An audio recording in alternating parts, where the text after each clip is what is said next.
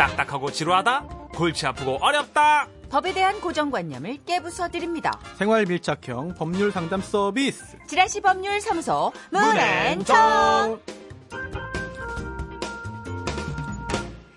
자, 지라시 법률 사무소 정앤문 이 코너에 없어서는 안 될 분을 소개하겠습니다. 연구도 많이 해오고 연기도 잘하고 연말 연시까지도 쉬지 않고 일할 것 같은 인기 만점 변호사시죠? 연변 손수 변호사님. 네. 자, 일주일 만에 뵙습니다. 예, 안녕하십니까. 안녕하세요. 네네. 네. 반갑습니다. 약간 좀 양꼬치 생각이 좀 나네요. 양꼬치 좋아합니까? 어, 좋아합니다. 예, 소주 좋아합니다. 네네. 예. 그러시군요. 우리 손수 음. 변호사님. 자, 우리 9684님한테 급하게 SOS가 왔어요. 네, 어. 오프닝 사연인데요. 네. 9684님, 아, 화가 나서 여쭤봅니다. 저희 집이 진돗개를 키우는데요. 민원 때문에 성대 수술을 했습니다. 아, 근데 얼마 전 새로 이사 온 옆집 아저씨가 우리 개가 자기 보고 짖는다며 돌을 던지고 새총도 쏘고 해서 뭐야? 경찰에 신고를 해버렸거든요. 근데 두 번 다시 안 한다고 해놓고 계속 하고 있어서 몹시 화가 납니다. 변호사님, 이럴 때는 어떻게 하면 좋을까요? 아하. 아, 이거 뭐예요? 이게 왜 도대체? 거예요? 진돗개. 에, 아, 진돗개잖아요. 성대 수술 시킨 음. 것도 가슴 아픈데. 네. 진돗개를 그 민사적인 관점에서 보자면 음, 물건입니다. 아직은요? 그렇지, 그게 네네. 그게 사실 물건. 가장 우리의 음. 딜레마인 것 같아요. 음. 물건은 소유로 돼 있는 거. 네, 그렇죠. 물건은 또 부동산과 동산이 있잖아요. 네. 부동산이 아니니까 진돗개는 일단 동산이에요. 동산이고 음. 아, 이 소유자의 씁쓸한- 재물이 됩니다.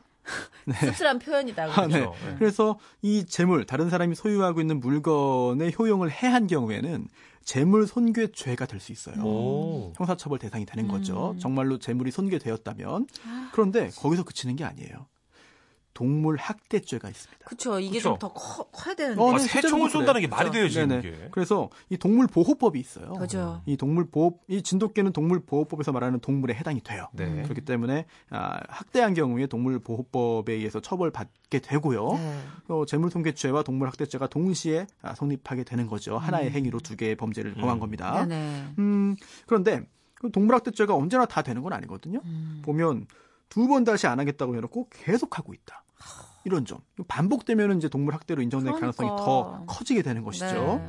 어, 그래서 법적으로는 이런 문제가 있는데 좀 걱정되는 것도 있어요. 왜냐하면 범죄니까 신고를 하고 강하게 조치를 취할 음. 경우에 오히려 지금 보복. 예 보복. 보보. 왜냐하면 안 하겠다고 두 번 다시 안 하겠다고 해놓고 또 한다는 것은 어 이거 뭔가 조금 이상할 수도 있어요. 그쵸. 네 정상적이지 않을 수도 있습니다. 음. 맞아요. 이런 경우에는 법적인 그런 정상적인 권리를 행사한다 하더라도 음. 그에 따르는 보복이 있을 수 있기 때문에 아, 조심 또 조심하시라는 말씀까지 맞아요. 드리고 싶네요. 예. 그 키우고 있는 반려견을 조금 예. 다른 쪽으로 음. 이렇게 대피를 시켜놓고 뭐 이런 네. 법적인 절차를 밟으시던지 아니면 조금 억울하고 분하지만 부드러운 양식으로 음. 그 사람이 지금 무엇 때문에 저렇게 화를 네. 내고 있는지를 좀 파악해서 음.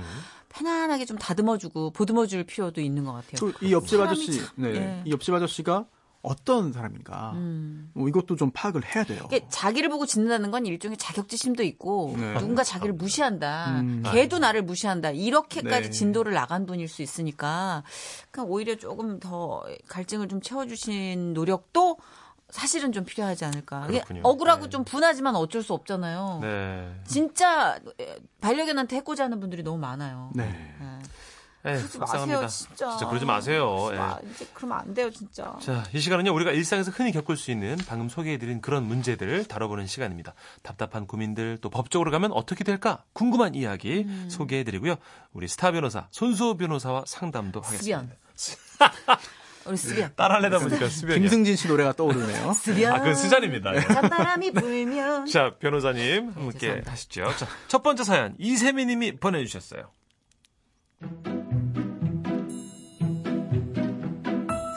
최근에 저희 아파트에서 일어난 어린이집과 입주자 대표회의 간의 분쟁으로 피해를 입게 됐고요. 너무 답답해서 정인 문두 분과 변호사님의 자문을 듣고자 글을 쓰게 됐습니다. 저는 경남 창원에 사는 4살과 2살 딸을 둔 평범한 가장입니다. 올해 집을 구하면서 지금의 거주지로 이사를 왔고요.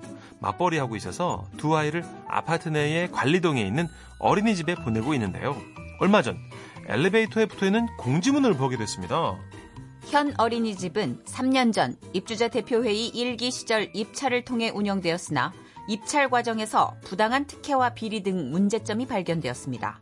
따라서 어린이집 계약 만료일인 올해 11월 30일이 지나면 새로운 어린이집을 구성하기 위해 재입찰을 하고자 합니다.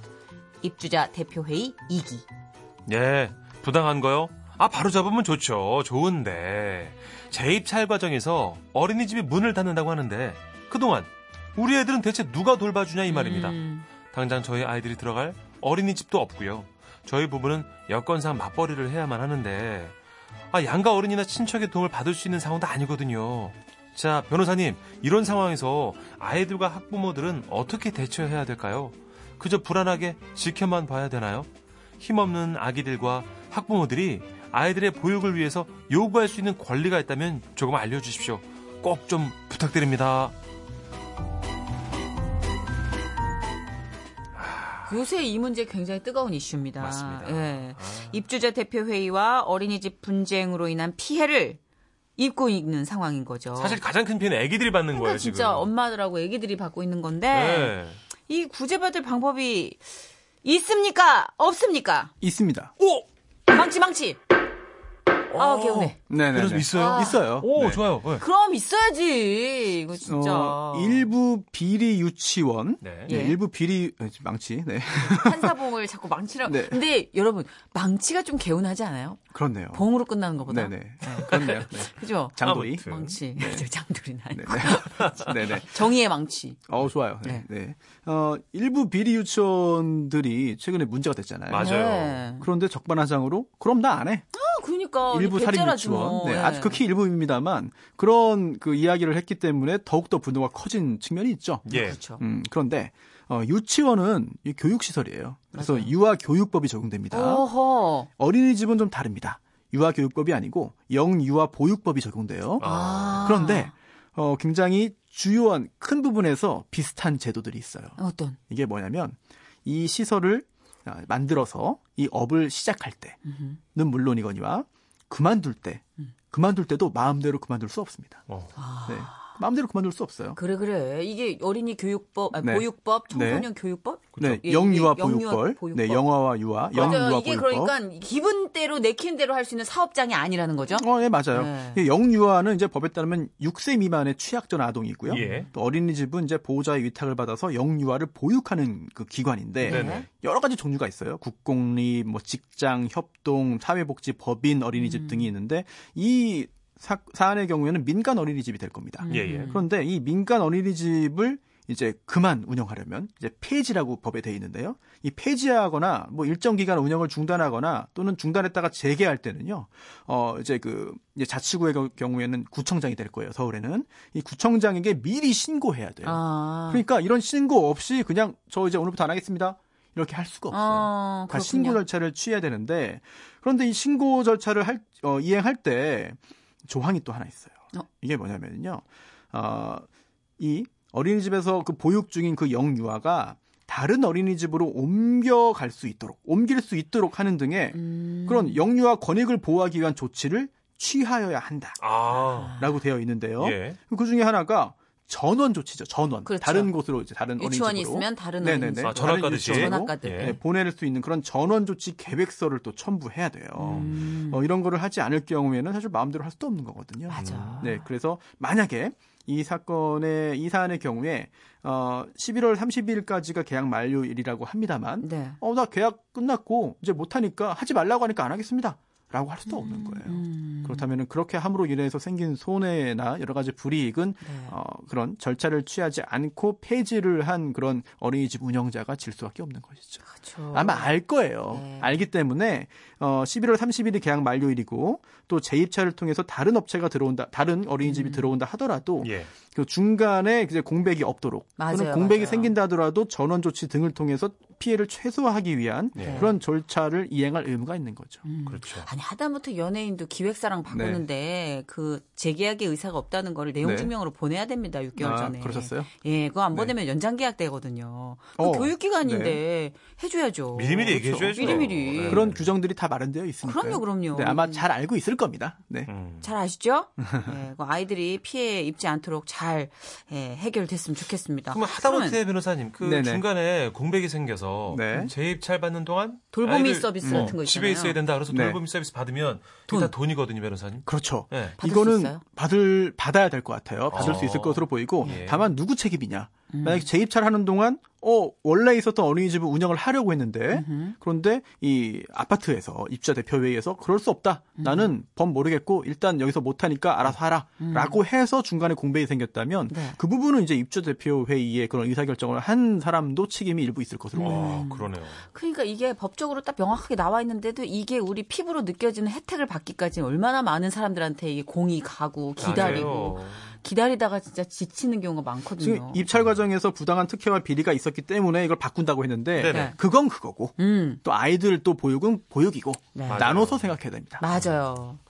아, 자, 그러면 그러네요. 우리 또 깔끔하게 정리됐으니까 다음 사연 소개해 드리죠. 그러죠. 두 번째 사연인데요. 닉네임 답답님이 보내주신 사연입니다.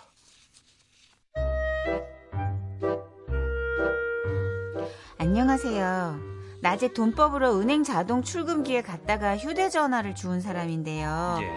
주변에 사람이 한 명도 없고 여기 계속 뒀다가 누가 가져갈까 싶어가지고 아, 너 착한 내가 찾아줘야겠다는 생각에 가져왔거든요. 연락처에 있는 사람한테 전화라도 걸어서 잃어버린 사실을 알려야겠다 싶었지만 어, 이게 잠겨 있더라고요. 네. 그 전화 올 때까지 기다리기로 했어요. 그런데 제가 잠깐 딴짓을 하고 부서 회의를 해도 어, 전화가 안 오더라고요. 주인에게서 연락이 온 건 퇴근하고 저녁밥을 먹으러 가려던 차였어요. 여러 번 연락했는데 전화를 안 받으시네요. 아, 네? 아, 지금 처음 왔는데요? 아, 됐고요. 지금 어디세요? 찾으러 갈게요. 와. 아니, 제가, 아, 진짜 어이가 없네. 휴대전화를 줍고 주인에게 돌려주기까지 2시간 안짝이었고요. 저 사례금도 안 받았어요. 어. 어, 저도 휴대전화를 종종 잃어버려서 뭐 잃어버린 사람 마음이 어떨지 그 누구보다도 잘 알고 아, 이런 일을 또 돈 받는 건 더욱 아닌 것 같아서요. 그런데 아, 지, 아 진짜 며칠 뒤에 경찰서에서 전화가 왔어요. 아 진짜 어이가 없네. 왜요, 왜요? 아, 내 휴대전화 절도를 했으니까 와서 조사를 받으라고.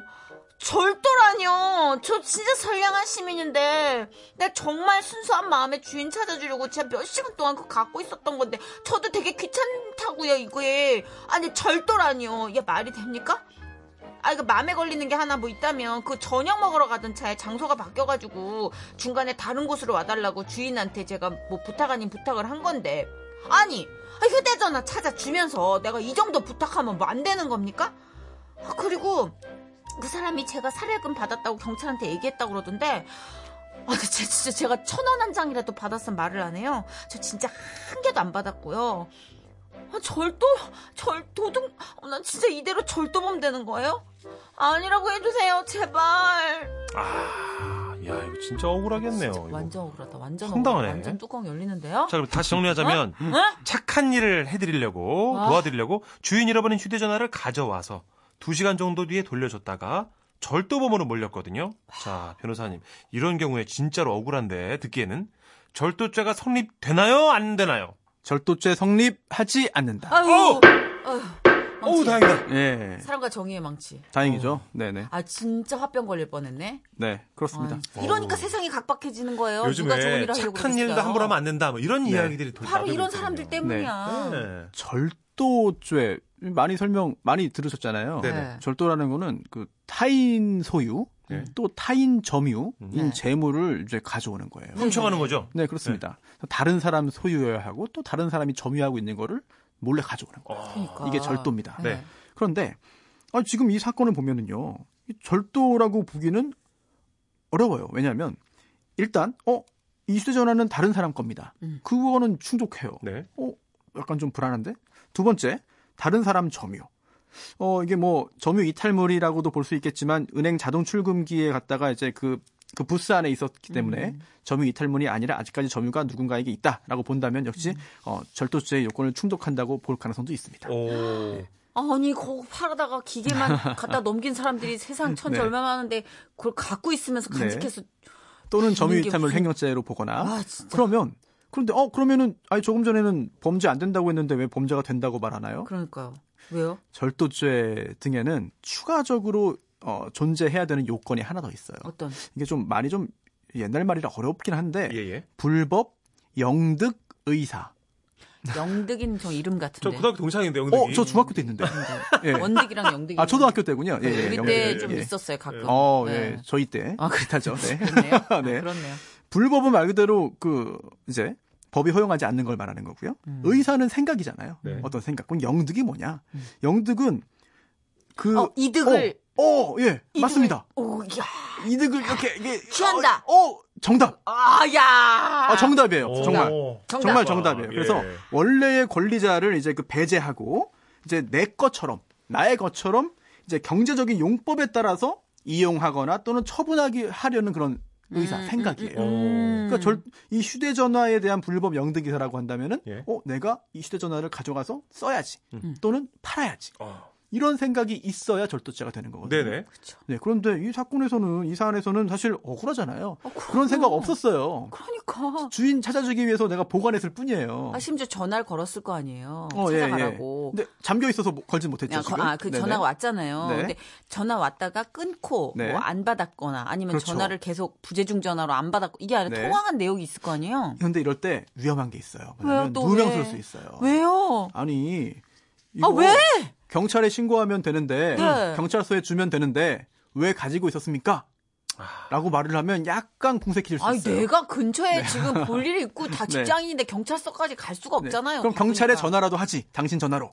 이렇게 해서 억울한 전화로? 누명 쓰는 경우도 있거든요. 아. 그래서 세상 참 네. 살기. 착한 일도 똑똑하게 해야 되는구나. 아, 그러니까 억울한 상황 당하지 않으려면 네. 아, 경찰에 바로바로 연락을 하는 게 안전합니다. 좋은 일 하다가 괜히 또 이렇게 기분 나빠질 수 있으니까. 맞아요. 네. 네. 지금 충분히 기분은 상했거든요. 근데 지금. 어쨌든 이거는 그 뭐 내가 이거를 팔 의사가 없었고 찾아 네네. 돌려 주려고 그랬던 거니까 맞아요. 죄가 안 되는 거죠. 그렇죠. 죄가 안 되는데 네. 죄가 안 되는 걸 또 보여주기 위해서 또 험한 꼴 당할 수 있으니까 아 그런 다음부터는 이제 더 명확하게 더 깔끔하게 아, 근데 이분은 선행하시는? 게 좋을 것 같아요. 이분은 경찰에서 어떤 네. 뭐 불이익도 안 당하시겠죠? 아 근데 이 정도 사안이면은 문제가 안 되고요. 아, 네. 근데 네네. 거기 가서 그거 취조 받는 것도 너무 기분 나쁠 것 같아. 아니, 잘 상처지. 문제 없이 해결될 겁니다. 그럼 변호사님 앞으로는 그 남의 물건 도와주고 챙겨주는 것보다는 가만히 내버려두는 게 좋은가요? 아, 내버려두면 사실 네. 또뭐 정말 나쁜 사람이 가져갈 수 있으니까 맞아.